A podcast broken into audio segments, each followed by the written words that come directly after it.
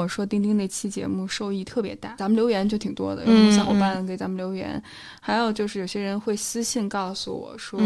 第一次听到自己的经历被叙述出来，打动，觉得自己不是一个人。嗯嗯，而且还有一个特别重要的点，就是在于大家需要一个 role model，就需要一个模板一样，或者是一个带领者。他走在走的稍微快点的人，或者走过了，或者跟自己一样，因为我觉得自我疗愈的路真的是反反复复。对，嗯，但起码知道有些人也一直在努力的往前坚持走下去，嗯，而不是去逃避或者是一直逃避那种状态。逃避我觉得很重要，就是有的时候也需要一些能量，然后暂时缓一缓是很重要的，但是。要知道方向一直是要往前，嗯，所以能够听到丁丁的分享，很多小伙伴都私信给我，然后告诉我说，这个节目对他的意义和影响非常的大。嗯嗯，看来大家都是从小战斗经验很丰富，可能有的是和母亲，可能有时候是父亲，甚至可能是有伴侣，但是这个模式性的东西还是挺经典的。嗯嗯嗯。所以今天我觉着我们又请到丁丁来，也是算是一个阶段性的分享，也算是我自己在和钉钉的这个交流过程当中，我所学习到了很多的一个功课，就是一个人是怎么经历一个变化，同时在这个变化过程当中会遇到什么样的一些情况，无论是情绪的这种纠缠，或者是情绪的反复。嗯，都是非常正常的。虽然可能对于一个人来说挺难接受，但是非常的正常。其次就是遇到这些问题，我们今天也想请丁丁分享一下自己是怎么处理和解决的，以及是一个什么样的力量或者是动力，让他坚持在自我疗愈这条路走下去。我看到很多小伙伴并不是没有这个勇气或者是力量，嗯，而是可能他不知道该怎么办。所以，一遇到一些情绪的反复，可能他又回到了之前的状态里面，可能是对父母会抱有一些幻想，就是我能不能一边独立，但一边又能够跟父母相处，一个相对来讲比较和平的方式解决。所以今天想请丁丁过来，也是希望能够通过丁丁的分享，让大家看到，其实无论是自我成长的过程，还是人际成长的过程，就是一个。有机生长的一个过程，所以今天请丁丁来跟大家聊一聊。丁丁，要不要先给大家打声招呼？嗯，Hello，大家好，我又来了。那丁丁最近呃有什么？自上次可能我们聊的更多的是自己和自己父亲的关系，以及从跟原生家庭的关系引申到和自己亲密关系。的一些探讨，算是一个初初尝试吧。嗯嗯，那现在最近的这一段自我疗愈的路上，你经历了什么样的一个过程呢？丁丁有什么 highlight 可以分享一下吗？最近这一段时间。总体来说还是挺复杂的吧，就是呃，其实还是起起伏伏。虽然说上一次可能呃，我们对很多问题已经算是在呃我之前的基础之上做了一些拆解，然后感觉都比较清晰了，啊，好像后面面对的就是一个坦途这样，但其实也并不是吧。就是这这个阶段，我觉得自己是在一个呃剧烈变化的阶段。然后呢，呃，经历了各种各样，就是很五花八门的情绪。那比如说，对于可能过去的呃很多过去的场景和过去回忆的这种反刍，会特别激烈。有很多你会想起来很多很久很久以前的事情，或者很久以前的愤怒、伤心、难过，然后这些东西都会在现在这个阶段去集中的涌出来。啊，所以说，我觉得这个首先是呃这个阶段最大的一个挑战吧。之中就甚至会有几周的时间，我可能都是处在呃周一到周五是去扮演好一个正常工作的成年人，然后到了周末的时候，会就是情绪会集中的去爆发，然后就基本上是周六周日。就只能是去处理情绪，然后有的时候可能也会，呃，想起来很多事情，或者反刍各种各样的一些想法，然后需要去痛哭啊什么的去释放，然后之后再去调整复原，然后再到周一再去上班，所以基本上就是每个周末都在经历这样的一个崩溃，然后到哎阶段性消化，然后复原再去上班的一个过程吧。然后嗯，还有很多生活上或者是整个人际关系上的一些转变。因为这个阶段，我觉得是自己开始去真正的去觉醒，或者说真正找到说自己喜欢什么以及不喜欢什么的一个阶段。所以说，其实它会影响到你身边的方方面面的关系和你对很多事情的看法。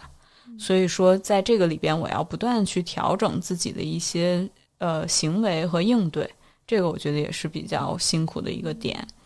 然后再有就是会去做很多比较深入的阅读，就我觉得也是这个阶段比较大的一个收获吧。嗯，因为我觉得这个阶段很大的一个不一样的感觉是在上一个阶段的时候，我觉得我也是跟很多小伙伴的感受是一样的，就是我非常的需要知道有人跟我是站在一起的。但是我觉得到了这个阶段之后，我已经呃差不多开始脱离了。因为我已经确信有很多人跟我站在一起，然后那再到这个阶段，我觉得我是可以很理性的去看一些比较偏时政类的书籍，然后偏 case study 的书籍，然后去非常理性的去拆解自己过往的经历、我的家庭，然后呃以及我的这些过往的个人的历史给我带来了一些什么样的作用。这个过程其实还挺愉悦的，虽然说书都比较是那种比较糟心的书。嗯，我觉着刚才丁丁说了，我记录了大概四点的过程，可能是真的是，呃，我有非常有幸能够目睹丁丁的这个转变。首先，丁丁你说到会经历。过去情绪的反刍期，嗯，这个我我特别能够感受到。之前丁丁是一个非常理性的一个状态，嗯，呃，我觉得丁丁是一个很聪明的人，非常聪明，所以他在理性上能够非常理智的分析。但我觉得这个阶段，丁丁，我能够感触到你作为人的那一面，特别是你的脆弱的那一面。就你更多的能够说着说着，可能你就会，虽然你还是一个非常冷静的状态，但是你的眼泪，包括你的一些情绪。其实就能够把你很脆弱的那个部分释放出来，我觉得这就是一个非常非常好的，就是自我哀伤的一个过程。嗯嗯，包括你的一些这种痛苦，不断的去回回溯，就是把之前可能你压抑的那部分情绪压抑的那一部分，慢慢一点一点找不回来。就之前可能就是几十年都是在压抑的一个状态里面。对，那现在终于你允许自己。去做自己了，去感受那种感受了。我觉得真的这种破碎的过程是非常非常关键的。大家可能很多小伙伴一触碰到哀伤的这个部分，情绪一失控，加上之前的那些，比如说表达情绪在原生家庭里面所经历到的不好的。一些情绪，比如说你一表达需要，然后父母就说：“哎呀，你怎么这么事儿多？”或者是你你去哭诉的时候，然后父母就说：“说哎呀，哭哭啼啼的干嘛呀？你就不解决问题。”咱们我觉得咱们中国人经常说的是，就是没用，你做这事儿没用。但是情绪是自己非常重要的一部分。很遗憾的就是，很多人他不愿意表达这部分，所以破碎的这部分特别的重要。然后你就提到了重建。就是如何能够更好的去增强自己的判断力，在生活的各个方面，你要重新去适应。我刚才听到丁丁说，呃，五天做呃这种理性的成年人，得有两天去做崩溃的小朋友，真的是特别特别的难。你这种重建自己的判断力和自信心，真的是需要花很长的一个过程。然后之后，现在处于一种有力量感。还有整合的过程。之前丁丁跟我分享过，说他感觉到自己和很多的人站在一起，那那一部分特别的打动我。虽然可能您朋友跟你不在一个城市，但是你有那种足足的力量感，所以我其实也挺感兴趣的。丁丁，就是这种力量感的来源是怎么会突然一下子让自己感觉到哦，原来我不孤单，我有一种归属感的呢？嗯嗯嗯，那一次的话，其实也是可能对于我来说是前所未有的一次全新的体验，因为以前可能这么多年一直延续的模式都是，没有办法去非常彻底的去面对自己。尽管我可能觉得自己已经算是一个，呃，一直还是尽量对自己保持诚实的人。嗯，但是呢，就是真正有很多深层次的东西，或者说我最恐惧的东西，我是没有办法完全独自去面对的。所以以前的经验可能更多的是，我如果崩溃的话，那首先可能，呃，表面上会有其他的人的一个陪伴，或者是有怎么样的一些慰藉，就是其会有一些借助一些工具吧，就不管说这个是一个物，还是一个人，还是一件什么事儿。但是我觉得那一次呢，是真的是已经崩到，就是嗯，已经崩到，就是伤心到极点了。所以那天就是整个就哭了一天，从早哭到晚。就是呃，当然中间也做了一些其他的事情，然后但是呢，可能就是你在做完事儿，然后比如说在路边等出租车，然后就直接就坐在路边就会哭。然后晚上回到家，然后嗯，已经我已经哭得很累了，我就一边哭着一边吃饭，一边哭一边要往自己嘴里塞东西，然后呢，后面再躺到床上，就是你嗯，感觉已经没有这种控制力去控制自己的泪水，但是呢，因为在那之前，呃，也是做了很多的建设和学习吧，然后之前呢，因为有看到一篇文章，也是我朋友给我推荐的，就。在去读这个人的文章之前，我从来没有去想过说，呃，对于我这样一个相对来说还是很喜欢入世的人，有一天会关注佛学，就是这这些领域，嗯，我觉得是我好像以前永远都不会去涉猎的。然后当时呢，那篇是，呃，一个在之前在呃豆瓣儿还算是小有名气的作者吧，叫王璐。然后呢，我关注他的公众号，关注了之后就会推送一下那个以前的一些历史的精彩的文章。我就看到有一篇文章叫做“呃，别离亦欢喜”，其实很老了，那篇是一八年的文章。然后，但是因为我一直都有这种就是呃分离焦虑的这样的一个症状，所以说我就就先看了那一篇。那那一篇里边，就是我觉得是我真的非常非常受用的一篇文章，在整个我疗愈的过程中，有很多点，我觉得是都是特别值得给大家分享的。那其中最帮助到我的，就是在他的留言区，然后当时是这个就是王璐回复的其他人的留言，就说到，就是说，其实如果是你身处人群之中，但是你只关注自己的感受，你依然是孤独的。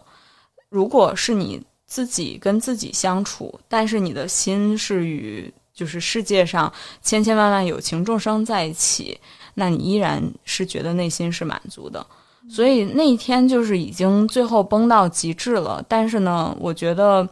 嗯，我已经也不需要去别人再去给我这样的一个肯定，或者是其他人的陪伴，在我身边，就是去物理的这样子陪伴，然后去告诉我说。嗯，你这样是 OK 的。就我觉得当时我自己的判断力是在的，我我知道这个可能是一个最黑暗的一个情绪的袭来，所以我只是在心里边去脑补，就是我所有的这些朋友给予我的支持都是跟我在一起的，以及这个世界上可能还有很多很多跟我一样的人，也都是有同样的感受或者有同样的观点，是跟我站在一起的，所以我完全不会觉得孤单。所以我当时一边哭，我甚至觉得很温暖，就是因为我觉得会有很多跟我一样的人站在一起的，就靠这个东西，我觉得那天度过了这个情绪。啊哇，真的是一个特别有力量，但是我又觉着是特别美好一个分享。刚才丁丁说到一边哭一边吃饭，一定要喂自己，就是我我真的觉着心里绞痛，因为我自己也有过这段时间，就是你知道那个情绪它。似乎看起来很正常，因为你是在为自己哀悼，因为你面对了自己脆弱的一面，打破了很多的幻想。特别是丁丁之前跟我分享过，就是我感觉那个时候的快乐是假快乐，不是真正的快乐。那种快乐更多的是在迎合别人，无论是呃健身也好，还有去在工作上这么努力也好，其实你一直都是在去追寻别人的一个认可。而你没有真正去意识到，哦，原来这不是真正给你带来那种长久满足和平和的那种感觉。其实你还是活的一种佛教讲，就是这种幻象，里面，对，而没有看到事物的本质。但是当你打破了呢，你又很难。我觉得很多小伙伴知道应该怎么做，但他又害怕，因为他毕竟要经历过这段非常黑暗的情绪。对对，但是我觉得就是有一个预期吧，就是有的时候你在经历这个最痛的时候，你要知道这个是非常正常的，就是是你现在必然要去走的一个路。而且最近也是在看这些书的时候，然后就看到一句俗语，就是说，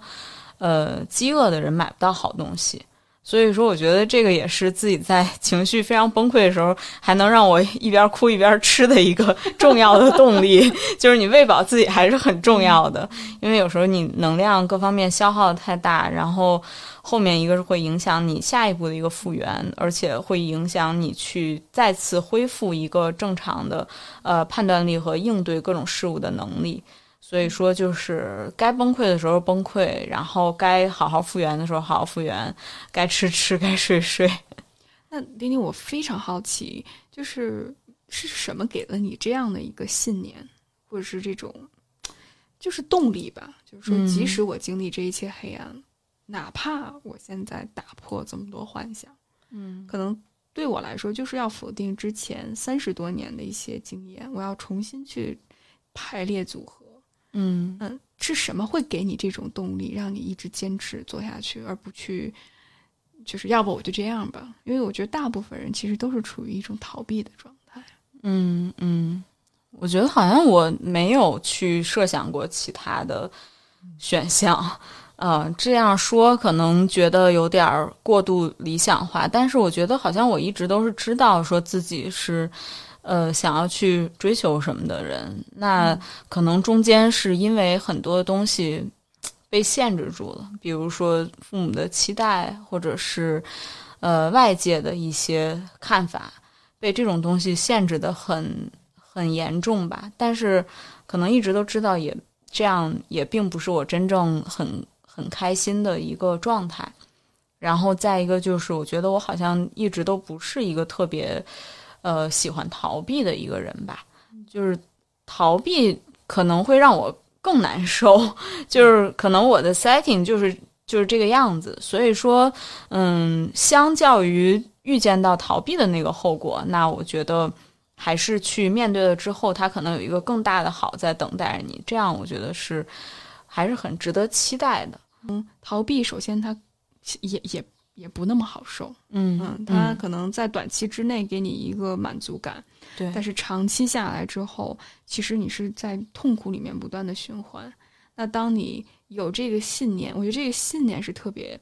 我觉得你可以说它是一种宗教的力量，也可能你说它是一种信仰的支持。就是很多人他确实有这个信念，嗯，特别是那种我看到，无论是在生活里面或者在自己事业里面，会有。深耕或者一些建树的人，往往他会延迟满足，就是他能够 hold，嗯，然后之后他有这个信念，就是我能够突破黑暗，之后就是光明。嗯，那其实丁丁你现在经历的这个过程，就是你在走走进黑暗，同时冲破黑暗，然后再去寻找光明的这条路。嗯，我真的觉得这特别的宝贵。嗯。对，那如果要是从这个角度来分析的话，我觉得确实可能还是之前自己有过一些就是同类型的一些成功的经验吧。就不管说是面对呃工作，以前可能有过一些非常难的一些状况，然后或者是在早一些读研的时候，然后呃在整个学业上，然后可能也会面临一些就真的是难到让你觉得绞尽脑汁的一个。呃，这样的一个 point 吧，但是你越过去之后，你就你就成了这个事儿就成了。所以说，我觉得这个是一个普遍性的规律。我只是现在把它用到我我自己身上了，就终于用到我自己身上了。可能在你的疗愈过程里面，你阶段性的有一些收获和感悟，特别是在情感上。我们上次聊到，你说到在这种。呃，功能失调的这种家庭里面，嗯，对于自己的情绪和感受，或者是自己判断力是有很大的影响的。那你现在觉着经历了这一段时间之后，有什么新的感悟吗？首先这段时间的话，可能因为跟家人还是处于一个比较疏离的一个状态，呃，特别是我跟我爸还没有去恢复联系，然后那这种隔绝，我觉得对于我来说意义还是特别大的，就一下子就正常了，就很快就逐步的就正常了。那特别这几天，我有时候甚至会想起，就是偶偶尔会想起来之前，比如我爸可能会去去攻击我的一些点，呃，去说，比如说你很尖锐啊，或者是你太强势了，或者你什么什么想法是不对的。现在这些点好像我都已经有点忘了，就是之前可能是深深的根植于我的脑海里和我的行为模式里。那我对待外界就是非常的时刻都处于一个非常紧张的状态，我非常害怕自己会给别人造成这种攻击性，或者是哪里又说的不合适了呀什么的，就最后就营造出一种比较滴水不漏的一种习惯。那现在呢，我是能够。又返回头去看，就是隔离了一段时间之后再去看，我就觉得其实可能更多的是我爸他有这样的反应，可能更多是因为 他嗯说我说了他不爱听的话，所以说那这个我可能现在就能够比较正视，呃或者说比较客观的去看待自己的一些行为或者自己的一些正常的性格特质吧，就跟过去会不太一样。我可以这样理解，就是逐渐相信自己的感受了，从之前可能。呃，忽高忽低，就要么就是觉得自己特别好，或者是要么就觉得自己一无是处，然后怀疑自己的价值，然后慢慢能够去回归到一个相对来讲比较平衡的点，比较能够客观的去看到自己的一个点呢。对对对，就是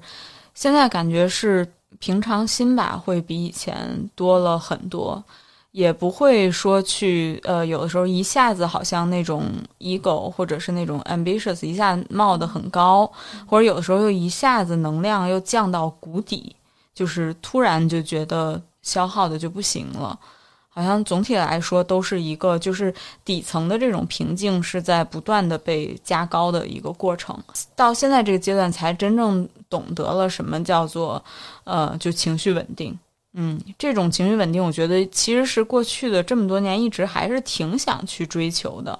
但是我没有掌握就是一个正确的方法吧，就更多的是靠忍、靠压抑，然后我觉得这个可能是稳定，其实那个只是一个最表面化的稳定，但现在是真正去把自己心里面有一些没通的东西去把它修好了，那现在底层的这个瓶颈是任何人都。没有办法去破坏掉那我相信以后随着这个瓶颈的层次可能越加越高，我会更就越来越少吧，会受到外界的这种剧烈的影响。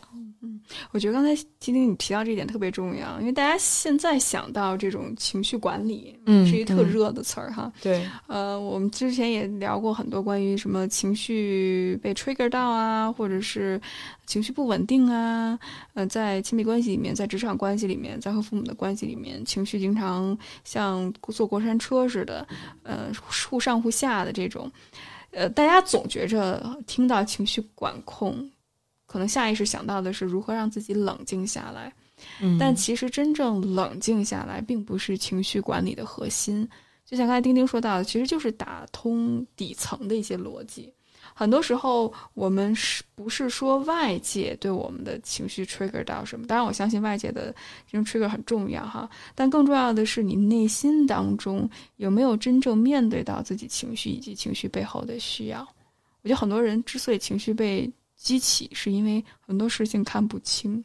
他把很多内在的一些焦虑感和匮乏感投射在别人身上，或者是变相的把别人的期待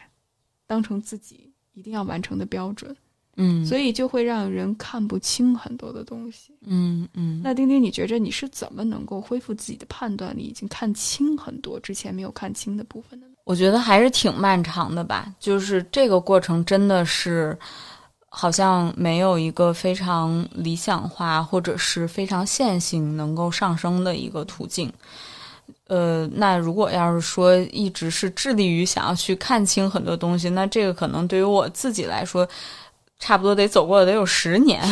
就是你去选择了各种各样的方法，然后不同的一些媒介和材料，都是为了能够去看清。但我觉得我可能一直有这样的信念，所以说还是在不停的去尝试。那到了这个阶段的话，我觉得是，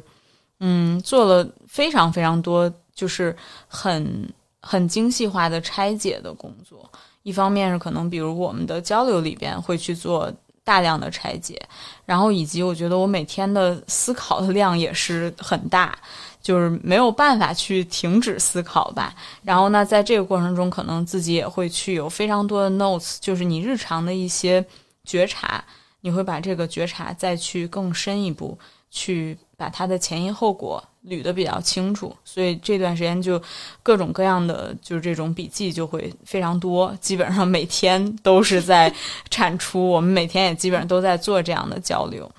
然后。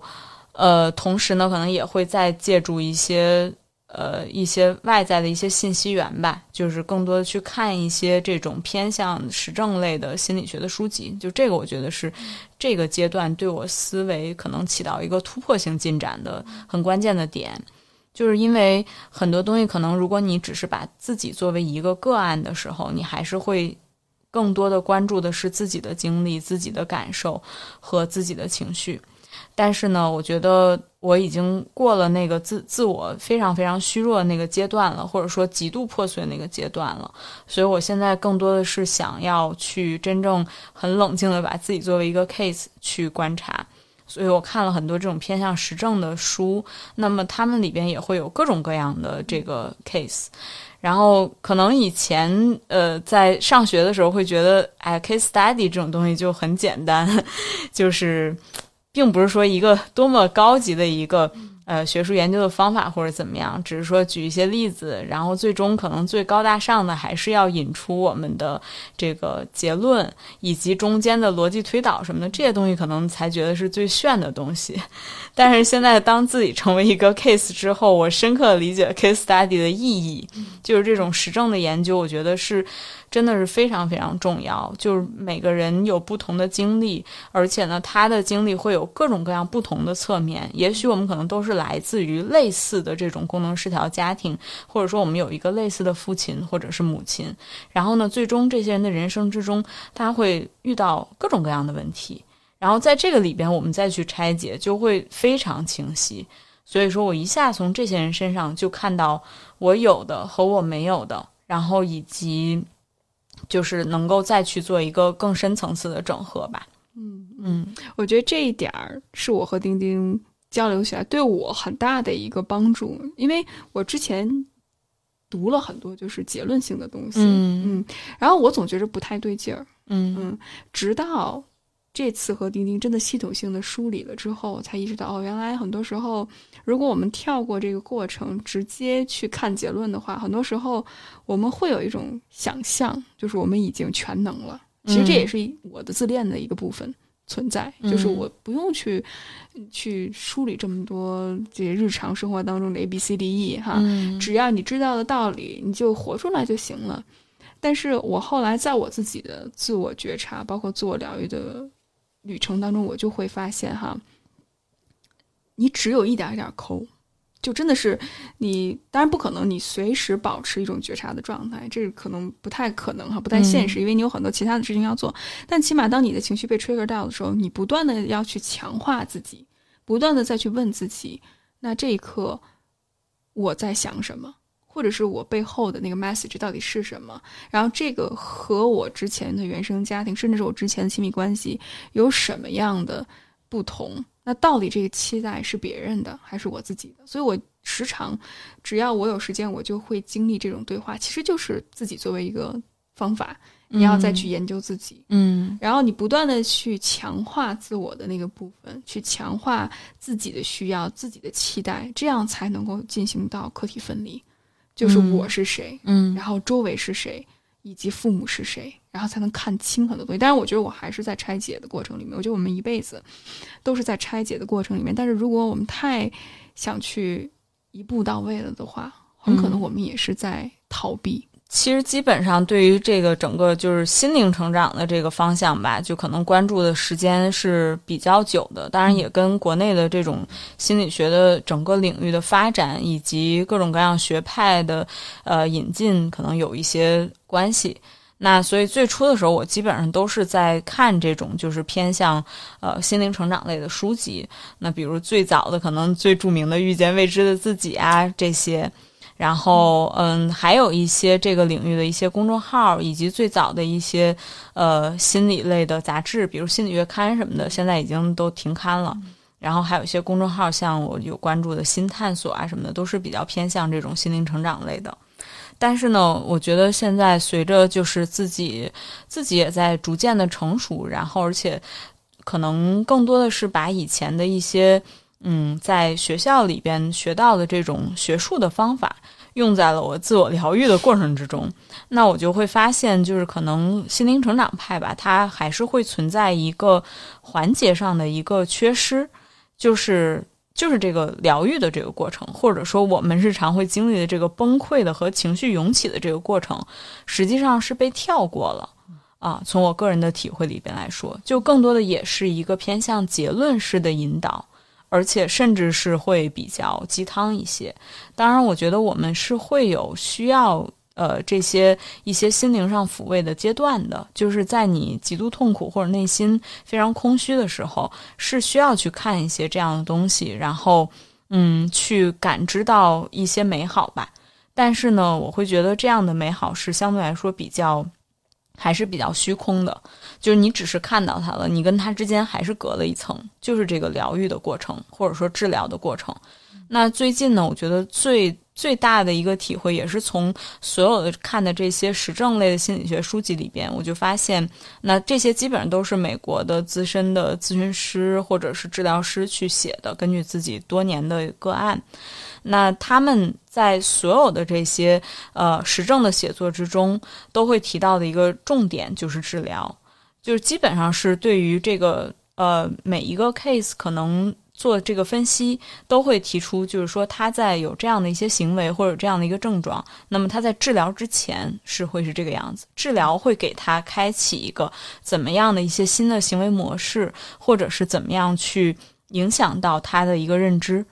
所以我觉得这个就是疗愈或者说治疗的一个重大的意义，那也是心灵成长类的学习并不能够真正提供给我的。我当然理解人性肯定就是找到一条捷径，就怎么能够快速能够抵达终点。但是很遗憾，就是如果我们跨过了面对黑暗的这一部分，甚至是如果这些呃心灵成长类的一些书籍或者是内容。没有办法帮助我们去面对自己黑暗，反倒是让我们去逃避的话，这其实也是一种变相的压抑。因为黑暗的部分，只有你通过面对黑暗才能够突破它，而不可能是坐一个直升机也好，或者是坐一个宇宙飞船也好，直接绕过去了。对，那这就是抄抄小路，是不会帮助我们真正看到自己。但我觉得。大部分人，特别是网上现在的一些内容，其实还是宣传让我们去走捷径、抄小路，嗯而不敢去面对自己，再去逃避的一个过程。嗯，对，我觉得就是在起码是在我自己的这个整个疗愈的过程中，就是一直在不断的去提示自己，就是说你不要妄想能够去，呃，就是瞬间就能超越这些痛苦，或者是这些情绪，以及对于过往的这些反刍。就这些，它始终还是存在的。只要你没有去真正彻底的去面对，那可能未来不知道在什么节点又会昨日重现。所以这个是一个必经之路。然后再一个就是，当时也是呃某一本书里边有一个重要的点，就是说，嗯，你只有自己先成为那个非常恶毒或者说非常痛苦的那个受害者，你才能够超越这个受害者的形象。但是很多时候，就是我们就停留在，甚至都还没有到恶毒的受害者，可能在一个虚弱的受害者的阶段，就停在那儿了，可能就一直在那儿原地哭泣或者原地放弃，就就结束了。但实际上，可能在这个阶段，如果说我们面对自己的痛苦或者以前的一些愤怒，然后你那个力量会升起来，而且其实这个愤怒或者说这个阶段的一个恶毒的受害者的形象没有那么可怕。就是你成为他之后，你就越过去了。你把这些东西释放完了之后，这个事儿就过了。那再过了之后，你就能够去超越，超越当时的这个情境，然后到下一步更高的一个层次。我特别感谢丁丁你提到这一点，因为我也想回应上一期节目，我和宁姐录的一期节目，上上期吧，就是我们聊到了原生家庭。因为我说到，就是我上次回了家，遇见了我的父母，哭了，就是好多东西情绪释放出来了。然后好多人就说：“哎呀，父母 PUA 你 PU 成功了，你看你现在 又被他们打动了，但其实他们是想控制你。”我觉着我现在的一个体会和之前，如果你说我还没有跟父母抗争对抗的那段时间，我的感动是完全不一样的一种感动。对，嗯，之前的那种感动是因为我的确是被他们的那种内疚感所牵着，嗯，但现在我的感动完全不是因为对方做了什么。让我觉得感动，我感动是我觉得很复杂那种感受，但我相信丁丁你能够理解，对。这种这种这种感动，更多的是一部分是因为我们刚才聊到的一些情绪的释放，就是我在为我自己哀伤，因为我看清了很多父母的部分，我之前觉得他们是成年人，但现在我觉得他们就是小孩子，是，所以我释放的是我的。期待的一部分哦，我说之前我一直把他们当成成年人去看，但 deep down 他们就是个小孩子，我已经是成年人，相对来讲比较成年人的一个状态了。然后其次就是我为他们感到一种悲悯，就是原来他们是小孩子，然后他们还陷在自己的苦里面，然后我自己。当然，这是一个有边界的爱哈，我只能够用我自己的一些力所能及的方式去尝试给他们一些可能性，但是我不能为他们做这个决定。嗯，所以有很很多很复杂的部分出来。那这个前提绝对是因为我跟他们对抗，然后打破了很多幻想，我自己经历了黑暗，然后让他们跟我有一段距离感。然后再去在他们面前树立边界，这之前的一些所有所有的环节都是必不可少的。对对，就是他已经不是一个简简单单的以前是处在说他们是父母，我是小孩儿这样的位置上的一个虚弱的感动。这个是我觉得是自我反思带来的感动。对对，而且呃，很多小伙伴问说：“哎呀，那个你是不是又呃对对他们投射幻想啊，或者什么？”我觉得完全不是，我觉得这绝对是我们多年努力的自我反思以及自我突破的一个结果。但是我想强调的是，如果我们不去看到这个过程，而直接说你要爱父母，你要。超越他们，那这都是我觉得挺扯淡的事儿。对，如果你还陷在这个关系里面，试图又能够迎合他们，然后又超越他们，这是不可能的事情。对，就是一步都不能省，既不能偷懒，也不能贪心。就是我觉得，可能以前我也会很长一段时间都是在幻想，就是既不伤筋动骨，又能够脱胎换骨。但实际上真的是没有办法实现的。当你最后，呃，被逼到死角，然后你再准备走这条路，你才发现，哦，原来我完全是必须得经历血肉模糊，然后我从废墟里走出来，我才能够再去组建一个相对来说全新的一个我自己的价值体系和我的更加完整的自我。它可能既不是。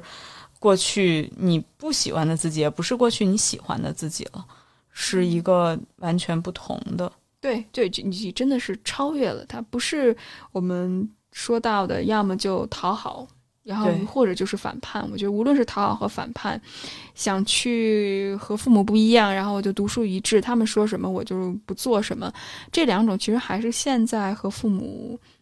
去迎合他们的期待，或者和拒绝他们的期待的这个陷阱里面。对，其实真正超越是能够，当你已经起来了，以一个第三方的视角去看这一切，更贴切自己的需要的结果。否则的话，我之前也和丁丁分享过，就是我会发现，没有彻底的做自己，或者是没有彻底的自我意识，当你再去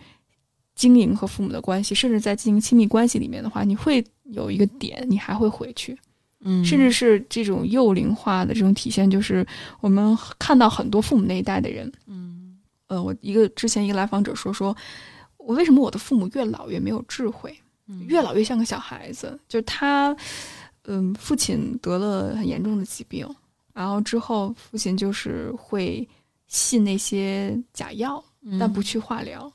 啊，然后甚至是父亲做一些非常非理性的投资，呃，说现在的这点钱算什么？以后我挣十几个亿，那以后多的是钱。现在就把这些钱投给那些呃。一听就是一些诈骗的机构哈，然后给他画大饼什么的，我完全就可以做到啊！你就不需要这些，你要听我的，就完全它是一种非理性，甚至是极其幼稚和不明智的一些选择。但是很多人越老，他会越相信这些东西，会非常幼龄化的一个体。所以其实内在他的自我一直都没有成长，只不过可能他面。表面上看起来是一个成年人，但其实内在非常的虚弱。我觉得其实很多人可能都会有这样的一个内在的状态。就现在，特别是在自己疗愈的过程之中吧，就觉得越来越看清，就是很多呃各种各样的一些人啊、事物啊、现象，就是这种觉察会更强一些。不断的要去提醒自己，是要去用一个成年人的状态。去应对，这个也是我最近这个阶段，就是其实肯定也会有很多各种各样情绪被 trigger 到的一些时刻。那这种时候呢，就是我觉得最对我来说最有效的方式，就是提醒自己去回归到一个成年人的状态。就我既不是儿童的状态，也不是父母的状态，这个会非常有帮助，因为你不在那两个状态里边，你就不会被其他人牵动你的情绪。成年人的话，更多的还是一个自己能够去掌控自己情绪边界的一个状态。但是，如果是有的时候在你自己力量没有发展的特别好的一个阶段吧，就是会面对父母，你会非常虚弱，然后可能他们去 trigger 你，或者他们呃去攻击你的话，一下子就会退回到那个小孩的那种非常惊恐的时刻了。但是现在我不断的提醒自己，就是你现在已经完全。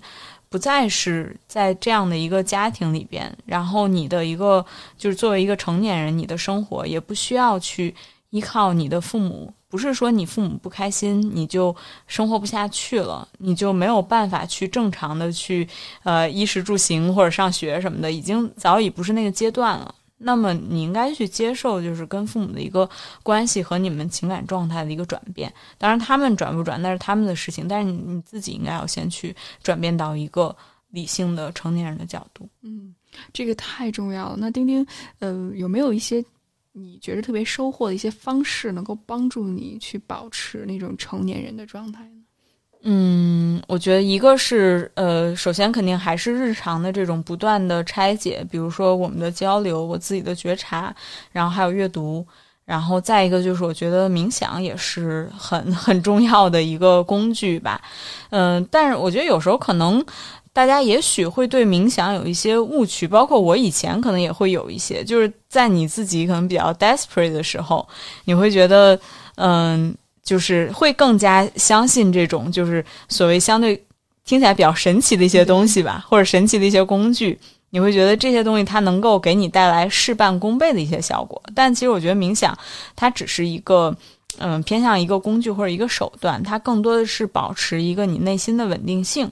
然后并不是说冥想的过程之中能让我们一下灵光一现出来多少多少灵感，或者是怎么怎么样的一些解决问题的方式，并不是的，它是给你大脑带来一个深层的放松，然后之后你能够以一个更好的状态再去面对你现实生活中需要去解决的问题。但我觉得这个就是也是作为一个成年人的好处吧，就。我觉得成年人还是掌控力是很强的，所以我当时甚至是在最崩溃的时候，就是某一个周末，一边痛哭，然后一边就觉得，哎呀，作为一个成年人真的挺好的，就是我今天可以这样痛哭，但是明天早上我依然可以以一个非常成熟的姿态去面对明天早上的太阳。神奇，对对，就是在这种时刻，我居然会产生这样的念头，就是。还挺不抑郁的，就是感觉跟那个分裂似的，就一方面我哭，但是我有这个坚信，就是一切都会好。这就好像你分享这儿的时候，突然想到一个画面，就是一个正在呃脱壳的一个蝴蝶，嗯，就是它正处于这种转变的过程里面，其实是最痛苦的。嗯你从破茧化蝶，但是马上这个蝴蝶就要出来了，就成年的人状态，你知道啊，还是要出来了，只不过这个过程确实挺痛苦的。对对，但是就是你在痛苦的时候，你不要忘记你是为了什么，你不要忘记自己的目标是什么。那有那么大的一个好的事情在等待着你，或者是一个相对来说更健康的一个呃预期在等待着你，那我觉得这些都是值得的。嗯，但是当然，同时也是依然是我们不要去妄想说我，呃，就是非常成熟了之后，我就能，对吧？就是，呃，这个所有的事情都能够解决的，对，也并不是的。其实反而是我觉得在这个过程中才是打破了全能自我，就是才是，嗯，既相信自己的力量，同时又发现自己普通的一个过程。那这是一个什么样的状态呢？丁丁，就又相信自己的力量，呃，或者是又相信自己的呃独特性，但嗯同时又是众生当中的一员，嗯这是一种什么样的感觉？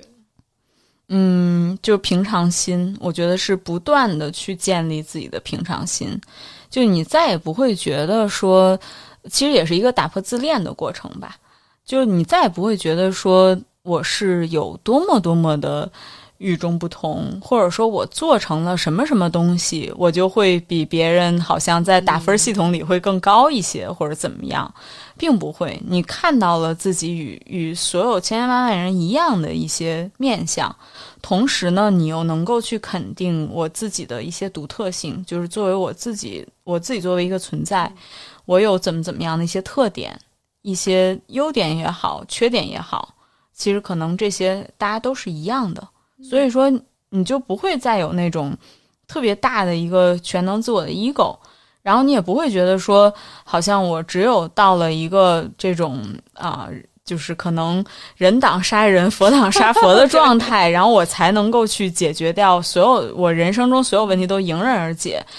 嗯，并不会的。就是我觉得人生也是挺普通的吧，就是我们可能日常就会是这样起起伏伏的状态，最终肯定还是要去改变自己，要让自己稳固，给自己建立一个内心的一个非常平静的一个城堡，这样你才能够去。抵御外界的各种各样的纷扰。哦，那这真的是一个太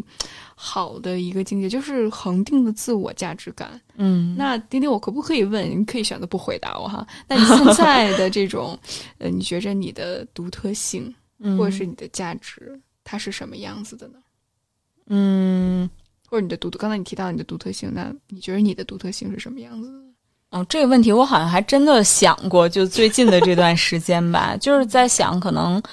我自己的一些关键词，嗯啊、那好像确实是跟之前的一些我觉得比较对我来说比较重要的词就不太一样了吧。就可能现在，如果是我觉得我一直还是会始终去追求的，也是我一直在坚持的价值观。那比如说真诚、勇敢、善良。我觉得好像就是有这几个特质就可以了，其他的东西都是就是就这个是你自己是我自己最底层的一个价值。那只要我达到了这个价值，然后其他的东西其实都是外在的，比如说一些我能力的打磨，或者我日常怎么样去处理我的生活啊、工作啊、感情、家庭这些东西都是它附加的。但是我我一个人的本质如果是这样子，我觉得是比较健康的。嗯嗯我我我觉得这一点太重要，因为我听到太多的人，就是特别是想去寻找另外一半的时候，嗯大家看到的都是外表啊、嗯学历啊，然后工作啊，然后收入啊。我我相信这些东西特别特别的重要，嗯非常重要。嗯，就贫贱夫妻百日哀嘛，这个我特别相信哈。呃但是如果我们只看到这个部分，然后没有看到底层很深刻的，就是什么样的一个人能够给你带来良好的感受。因为我相信现在大部分人建立关系都不再去把所谓的物质条件放在第一位，因为我觉得大部分的女性现在都会多多少少。不是处在一个经济的匮乏的状态里面，有自己的能力能够养活自己哈。所以下一部分，当我们提到感情的时候，那这些条件其实就不那么重要。但是很多人会陷在这种迷恋的想象当中，嗯，就是对方可能送我个包啊，或者是过来看我一下呀，然后请我吃一顿浪漫大餐啊，我就感觉就被这个人迷住了。嗯，也是一些底层的部分，其实没有处理好。虽然可能很多人知道，呃，诚实、善良还有真诚这些点是很重要的，但是他感受不到，因为很多幻想的部分没有打破。所以，如果这种自我疗愈的过程没有处理好，他很容易就会陷在那种迷恋的一个状态里面。对对，我觉得就是其实，呃，当然这样说呢，可能我们也很难去完全的实证。但是我是觉得，就是说一个人他如果说真的具备了这样的一些特质，比如说他是一个很勇敢的人，他是一个勇于接受各种各样挑战，并且去很 open 的去面对很多新事物的人，或者是他是一个非常真诚，在很大部分的情境下都能保持对人对己的一个诚实的人。那这样的人，其实基本上他外在的这种呃条件也好，或者他自己的发展，也不可能是一塌糊涂的。就这个是一个人的本质，以及他本质附加的能力，最后会映射到他的生活上。但是有时候，如果说我们是倒着去推的话，可能就不一定会是有这样的一个结果。所以，就你怎么样去看人，或者说你怎么样去。嗯，去选择自己判断参照系，我觉得也是很重要。嗯，而且我丁丁，我我想特别想分享，就是。上次我们聊到的关于自己的判断力或者是觉察系统如何恢复，因为刚才我们提到你去呃看一个人，更多的是看到他的底层的逻辑，那这些底层的逻辑势必就和我们的判断力是相息息相关的，因为我们总是想，嗯，比如说我要对他做一个那种背景调查，嗯，或者是我要问问他的父母，或者是问他的朋友，像父母那个年龄代那个人，就是啊，问问他的领导这个人怎么样，然后。就感觉好像我要知道他的活动范围，或者他的之前做了什么，我就能了解他。我觉得一部分是的，你可以做一些很多的这种背景调查，但更重要的是，是你在这段关系里面，你感觉不感觉舒服？那这种舒服的感觉，势必就和你自己的判断力有关。我看到太多的人，即使把所有的证据堆到他的脸上。他不愿意接受，还是不愿意接受，依然陷在一个非常虐待性的关系里面，他还是会陷入进去。那是因为他的情感的功能是失调了。但上次丁丁跟我分享，也是我看到很多在有毒关系里面，复原很重要的一个部分。就是那一刹那，突然感觉到世界这么的美好。丁丁要不要分享一下那个 moment？对对对，就是感觉可能之前自己也整个的这种感觉系统吧，已经失调了很久很久了。其实我一直觉得自己不是一个。非常粗糙的人，就还是很敏感的。然后加上，呃，这么多年一直都是学艺术，又有艺术的背景啊什么的，所以对很多东西我觉得看的是很敏锐的。但是，嗯，不知道从什么时候开始，我觉得我对很多的事物，特别是关系，我已经丧失了直觉，就是好像在交往之中，呃，或者是遇到一些事情的时候，我我不知道。我自己的真实的感受到底是什么样的？比如我对这个人到底有没有感觉，或者说我到底跟他在一起开不开心？好像这些东西已经不在我思考的范围之内了，就是整个人已经被焦虑操控住了，然后也很长时间都是一种嗯很很低欲望的状态，就是会对很多事儿都没什么兴趣，就是比如这种日常的吃吃玩玩啊什么的。当然，其实我也一直在做，但是好像。并不是真的特别发自内心的，结果就在上周，然后某一天晚上下班的时候，然后坐车就路过家附近的那个街道，然后结果我就刚好就路过新街口那边，然后有一家马路边边的店，然后那家店我之前也也去吃过，之前有朋友呃来北京的时候，然后一块儿也在呃在这边吃过饭啊什么的，所以就嗯。就那天突然看到这家店的时候，感觉就很不一样。我就突然觉得特别开心，就突然一下子就是觉得自己有一种非常高兴的感觉就回来了。然后我在车上，我就特别想就是下车，然后自己去店里边，然后大吃一顿，所有那些特别辣的、特别油的、重口味的东西。然后全部大吃一顿，然后不用去考虑说我吃下这一顿，然后我后面几顿我要怎么怎么样去吃一些健康餐，或者我要通过怎么样的运动计划去缓解我吃这一顿大餐的愧疚，就觉得所有东西都无所谓了，太美好了。对，就突然就特别想哭，然后但是因为我在车上就是会很尴尬，所以还是在强忍着眼泪，但是我就觉得。一下子就觉得有一种特别纯粹的那种快乐回来了，已经很多年没有感受过了，好像被很多责任，还有一些自己觉得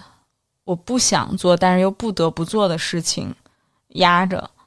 然后就一直是那种很禁锢状态的生活。就那一刻突然觉得就很自由，就那种自由的快乐回来了。我觉得这真的是丁丁你这段时间以来，或者是长期觉察以来的一个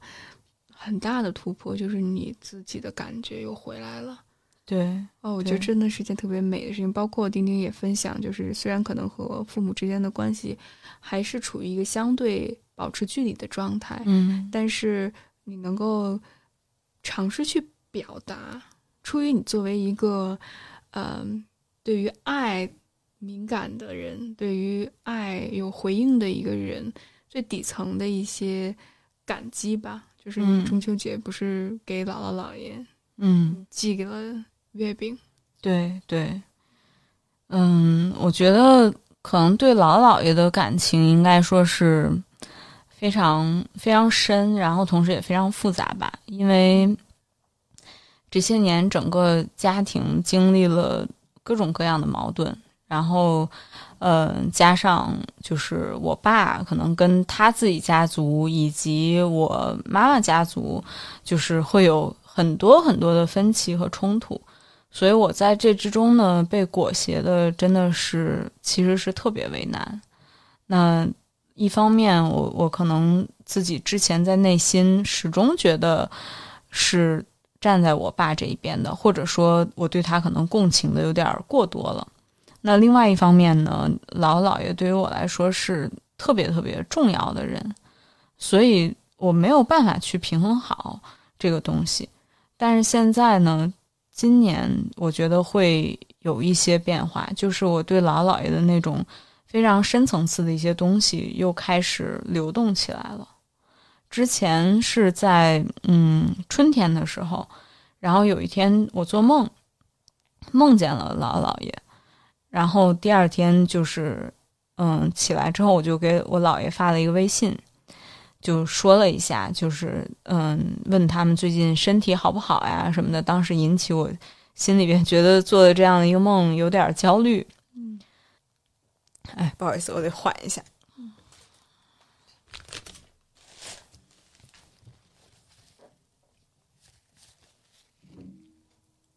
然后呢，呃，我姥爷就给我回复微信，就说了一句话，我觉得非常有智慧。他就说：“说梦由心生，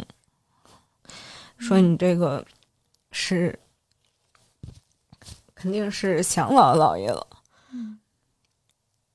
所以那一天就是也是很崩溃的一天吧。就是我觉得好像现在这个阶段。不再是老姥爷更需要我，是我更需要他们。而且可能是过去的这么多年，就是压抑了很多情感，没有敢去表达，所以那天就非常难受，然后就几几乎也是哭了一天，就是可能呃工作到呃中午，然后中午就要去洗手间里边偷着哭。就你没有办法控制那种那种悲伤的感觉，然后嗯，后来这段时间也是就回忆了很多吧，就是在整个成长过程之中，我姥爷对我的一些积极的影响，就觉得自己是重新嗯，在内心把就是对自己重要的这些人和事还有经历重新去排序了。就是去拿掉了我我爸对我的影响和家族里边这些乱七八糟的事情对我的影响之后，重新做了一个排序，我觉得对我来说非常轻松吧，比以前轻松很多，拿掉了很多这种情感上的负担或者说这种负疚感，然后我就突然发现，我姥爷可能真的是我人生中对我影响非常非常大的一个人。所以后来回忆了一下，就是我突然意识到，就我人生的很多个重要的节点，其实我姥爷是给了我非常无条件的支持的，而且是那种就是真正的呃无条件的支持与解压，不求任何结果的这种。所以，比如说，包括呃，我以前在。因为我是美术生，然后美术高考的时候，临近美术高考，我在北京集训，压力非常大。然后我姥爷给我打过一次电话，就是说这个，嗯，不用去有太大压力，实在不行，咱们还可以再复读一年。然后还有包括，包括我后来，呃，离开画廊，哎，天呐，太难了。然后以前可能会想说，觉得为什么这样的人他不是我的父母？但是现在我会觉得，天呐，就已经很幸运了。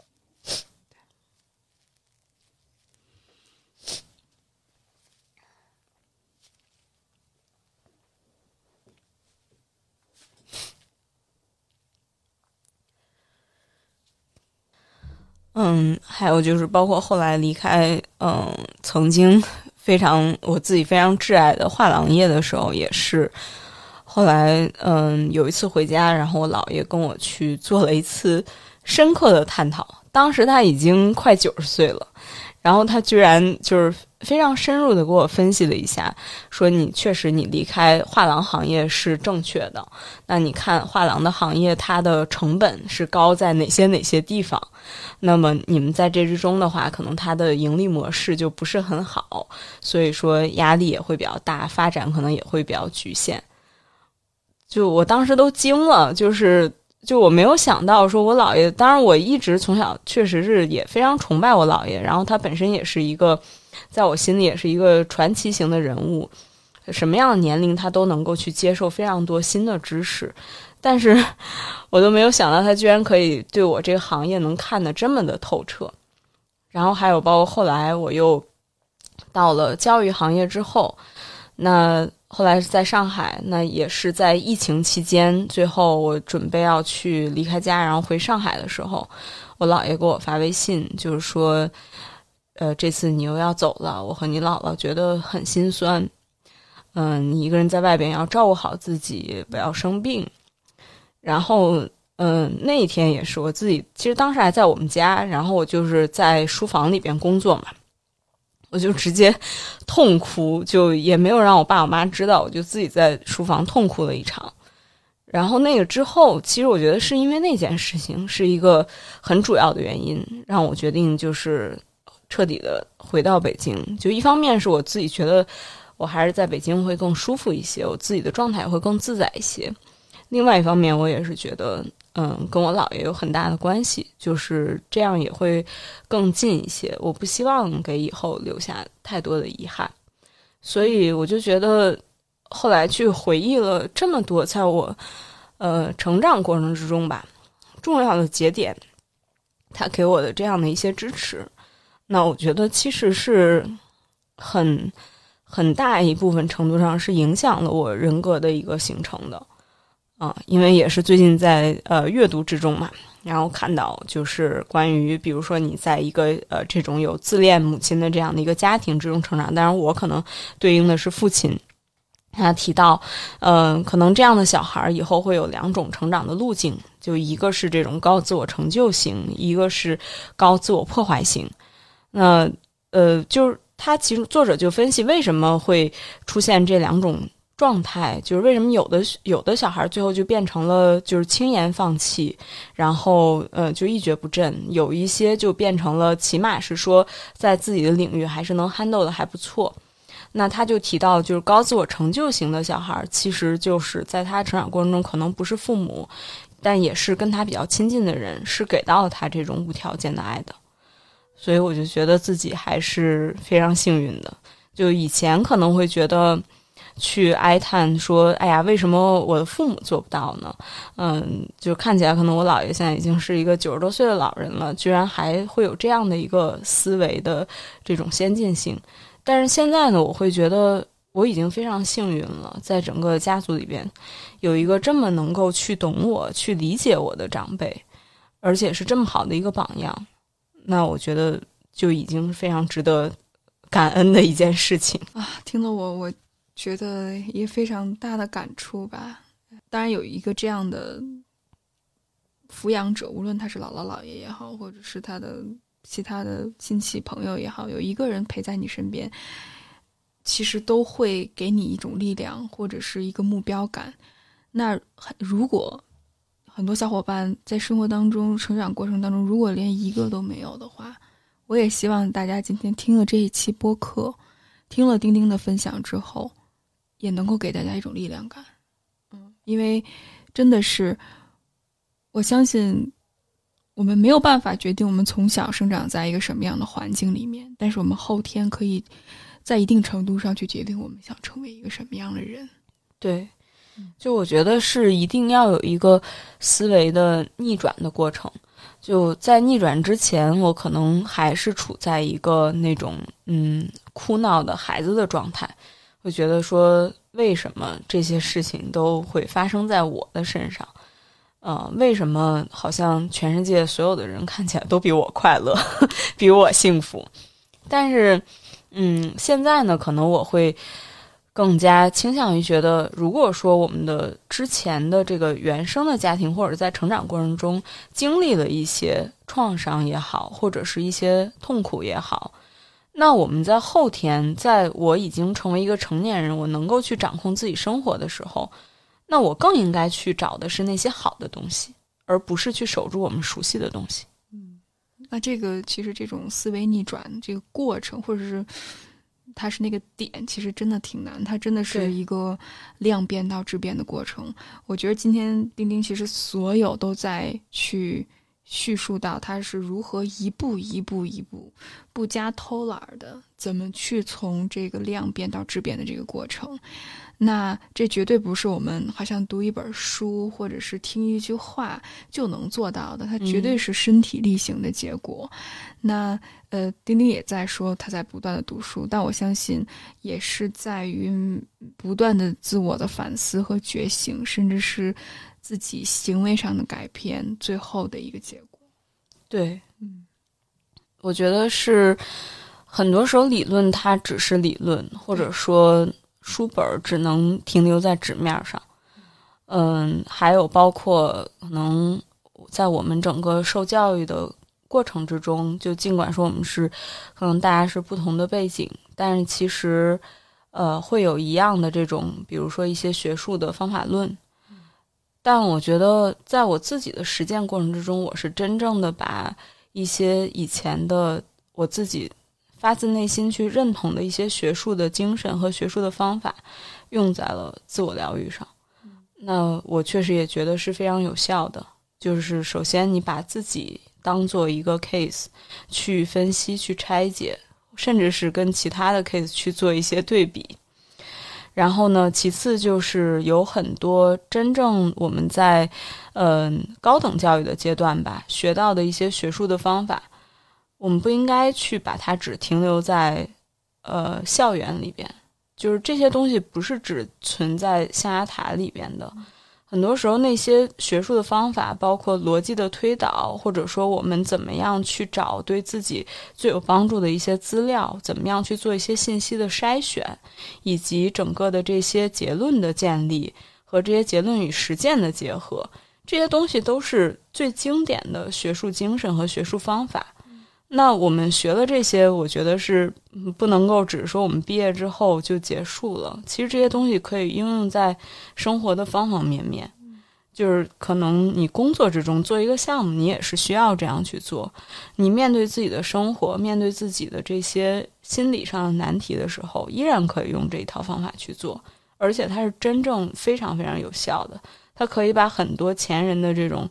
思想的精华和这种经典的案例的分析都结合到你自己的身上，让你自己真正获得滋养，并且获得成长。我觉得这特别重要。大家总是觉着好像学术是学术，实际生活是实际生活，但其实一开始学院建立就是这些先哲他们对于生命的感悟，把他们带到学院里面，想去和大家去分享。但是现在很遗憾，就学院失去了这种和现实生活的一些交流。但其实。无论是哲学、心理学，所有的人文科学，它最大的价值就是在于去和人交流，以及探索如何能过一个有意义的人生。我觉得这才是真正的本质。所以，其实今天丁丁说了很多的部分，包括也跟我们交流了很多的他自己最近的一些感悟。我特别希望大家能够听到背后的方法论。就是自己钉钉有一个自己的方法论。我自己在和很多小伙伴交流的时候，我也会发现，其实每一个人面对的都是一个茫茫大海，然后他有自己的航线，每个人有自己的航线。当然，去借鉴其他人的航线固然重要，但是别人的航线不能代替你自己的航线。呃，我觉得咨询，我越来越发现，咨询师的这个工作，你只是帮助大家去寻找到自己的航线，甚至是你不能去告诉别人。我说：“丁丁，你应该这么走，你应该那么走。”我觉得丁丁他自己走出了一条道路，也给我打开了一个新的世界。嗯，所以我会觉着整个过程里面，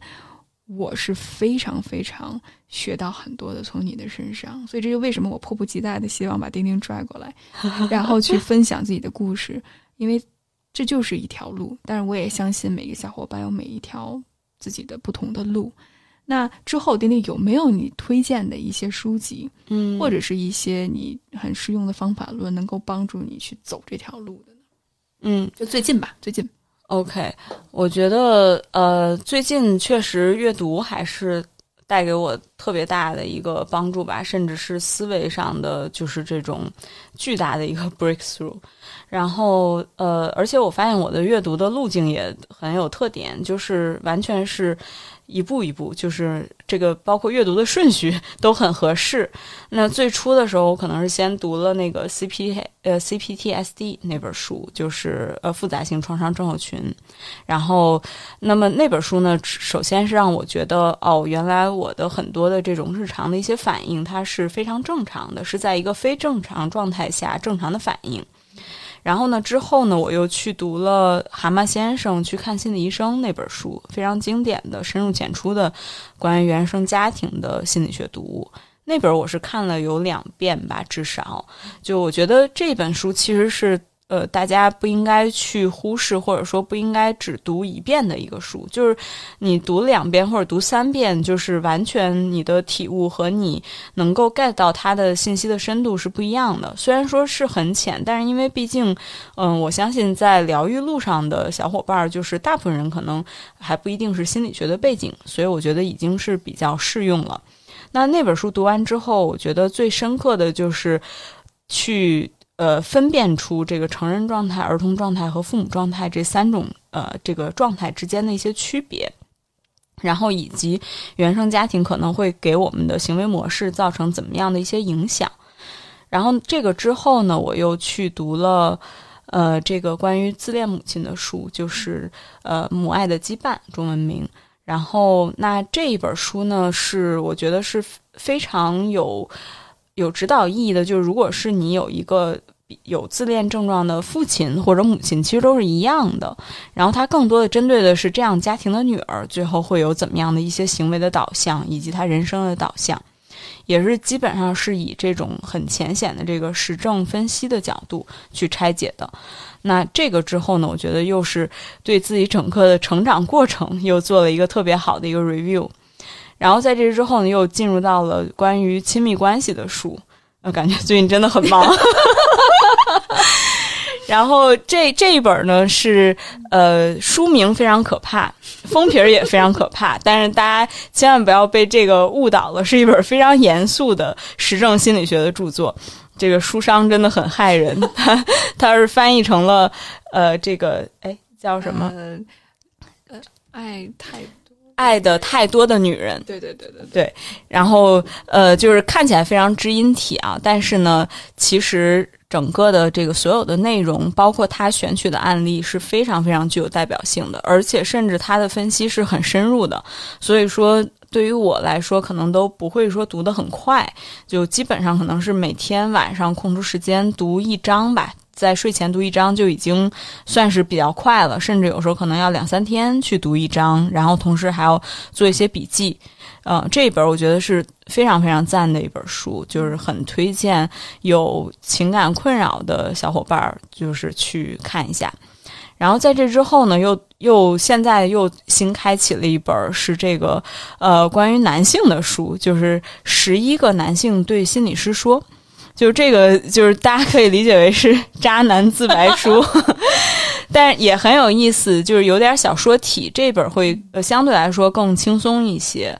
然后我后面还排了一本是这个，就是一本叫呃心理咨询实战。这样的一本书，那这个呢，其实是更偏专业性，它更多的是作为一个资深的心理学的督导，然后他去讲，就是心理咨询师在咨询的过程中可能会面临的不同的 case 以及不同的挑战和不同的应对方式。嗯，但只是我我自己可能在阅读之中又发挥出了新的创意吧。就是我在看这本书的书摘的时候，反而我会觉得，哎，这个好像提供给了我一个。去面对父母的一个视角，就是一个伪治疗师的视角 去面对父母，因为它里边提到了非常多的情境。那你作为一个咨询师的话，其实。肯定会经常遇到，包括雨薇平时也经常会遇到，就是这种，呃，咨询者会去挑战，挑战自己，呃，包括你的专业度，或者包括你的嗯共情力，或者是你的资历，一系列的这些问题。那么你在面对这些挑战的时候，你要怎么去做？其实非常像原生家庭之中父母对我们的一些攻击或者一些挑战。然后，那在这个里边，他就是给你提供了一些可以说是很有创意的一些方法，就是哎，他会给你列一二三四种应对的方式。这个我觉得是可能是我想读这本书的一个动力吧。这一招挺高的，就是能够以一个咨询师的视角去应对父母，真的是我觉得这是一个特别好的修行。对对，很好的一个启发，我觉得起码是让你觉。意识到，就是我们没有必要去迷恋这种挑战，或者我们没有必要去纠缠在这样的挑战里边。所以，哦，对，这里其实我觉得也是想到上次我们提到的很重要那点，就是迷恋沟通那点，好像也是很多小伙伴都很受用的一点。但我觉得，就是迷恋沟通呢，可能只是一个现象。那在现在这个阶段呢，可能我会把它想得更深一层，就是我们为什么会迷恋沟通？其实我觉得它背后是有很多复杂的成因的。它可能是，比如说我们一直习惯于在关系里边过度努力，以及我们已经习惯了在原生的这个关系里边，就是带出来的是不断在关系里接受挑战，然后再有就是对全能自我的这种 ego 的想象。所以这些东西结合在一起，可能会导致我们就是不断去迷恋沟通，觉得说我不管对方他的本质是什么样，或者我们的关系是什么样的，只要我跟你努力的沟通，我们就能达成一致。这个就是一个其实是完全站在自己的视角，或者说完全的拘禁在自己的世界里边的一种想法。没错，我觉着刚才丁丁这个点题特别重要，这又回到了我们一直以来所强调的一个主题，就是自我觉察力。就是如果你还是太觉着自己是一个多么厉害的人，或者是太自我觉着自己是一个多么自卑的人的时候，你很容易就会把很多想象投射在对方身上。那特别是全能的那一面，你就会想象我什么都能够解决。然后我什么都能够，只要通过努力就能让对方认可我。所以其实你的关注点还是在于外界，而没有回归到自己自我觉察力的这个想象上。除非你去打破这个全能的部分，去看到现实，否则的话，你所沟通全部都是一些自己的幻想。这就是很多人遇到，无论是在工作方面，还有在人际交往方面，遇到了很多卡住的时刻。我发现大家其实都是在以自己的想象再去投射别人，而没有看清对方他到底首先有没有这个沟通的意愿，其次有没有这个沟通的能力，最后就是对方的需要到底是什么。我觉得如果没有办法超脱自己看到这些点的话，很难。对，那就是自说自话。好，那。今天时间也差不多了，丁丁也非常感谢丁丁这么精彩的分享。那最后还是我们节目的老规矩，有没有什么想跟大家说的一些话或者是一些觉察吗？嗯，我觉得有一个特别重要的一点就是，其实很多时候在疗愈的过程之中，嗯，大家会有一种倾向，起码是曾经我自己会有这样的一种倾向，就是我不愿意去承认自己的痛苦。不愿意去承认自己有多痛，甚至在很多这些资深的治疗师的呃实证的分析里边，都会提到很多的个案，他可能会倾向于觉得我自己的痛苦没有某个某个个案那么严重，因此我就可以不用去太深入的去面对。但其实我觉得每个人自己内心是有答案的。曾经我也会倾向于认为我没有那么痛苦，或者说，嗯，可能我的成长过程还是挺好的，嗯，会有很多美化的成分在。但是当你真正面对了自己的痛苦之后，你会发现，其实也没有什么，但它可能在某一个阶段也挺严重的。然后，但是当你真正面对了之后，它就没有那么可怕了。然后最后我们就会越过它。所以，我觉得承认并且面对自己的痛苦吧，这个是很重要的。对，的确是看到事情的本质，或者是看到现实的真相，这真的是第一步。嗯，去接受自己的情绪，然后去突破这种功能失调，或者是情绪压抑、情绪否认的状态，这真的是一一个非常重要但却非常不容易的一步。对对。但是我们还是应该从哪里跌倒就从哪里站起来。也非常感谢丁丁，然后也期待有机会丁丁继续来我们电台跟大家分享。如果小伙伴们有任何的疑问或者是想聊的话题，也随时以留言的方式和我们互动。那我们下次再见，好，拜拜。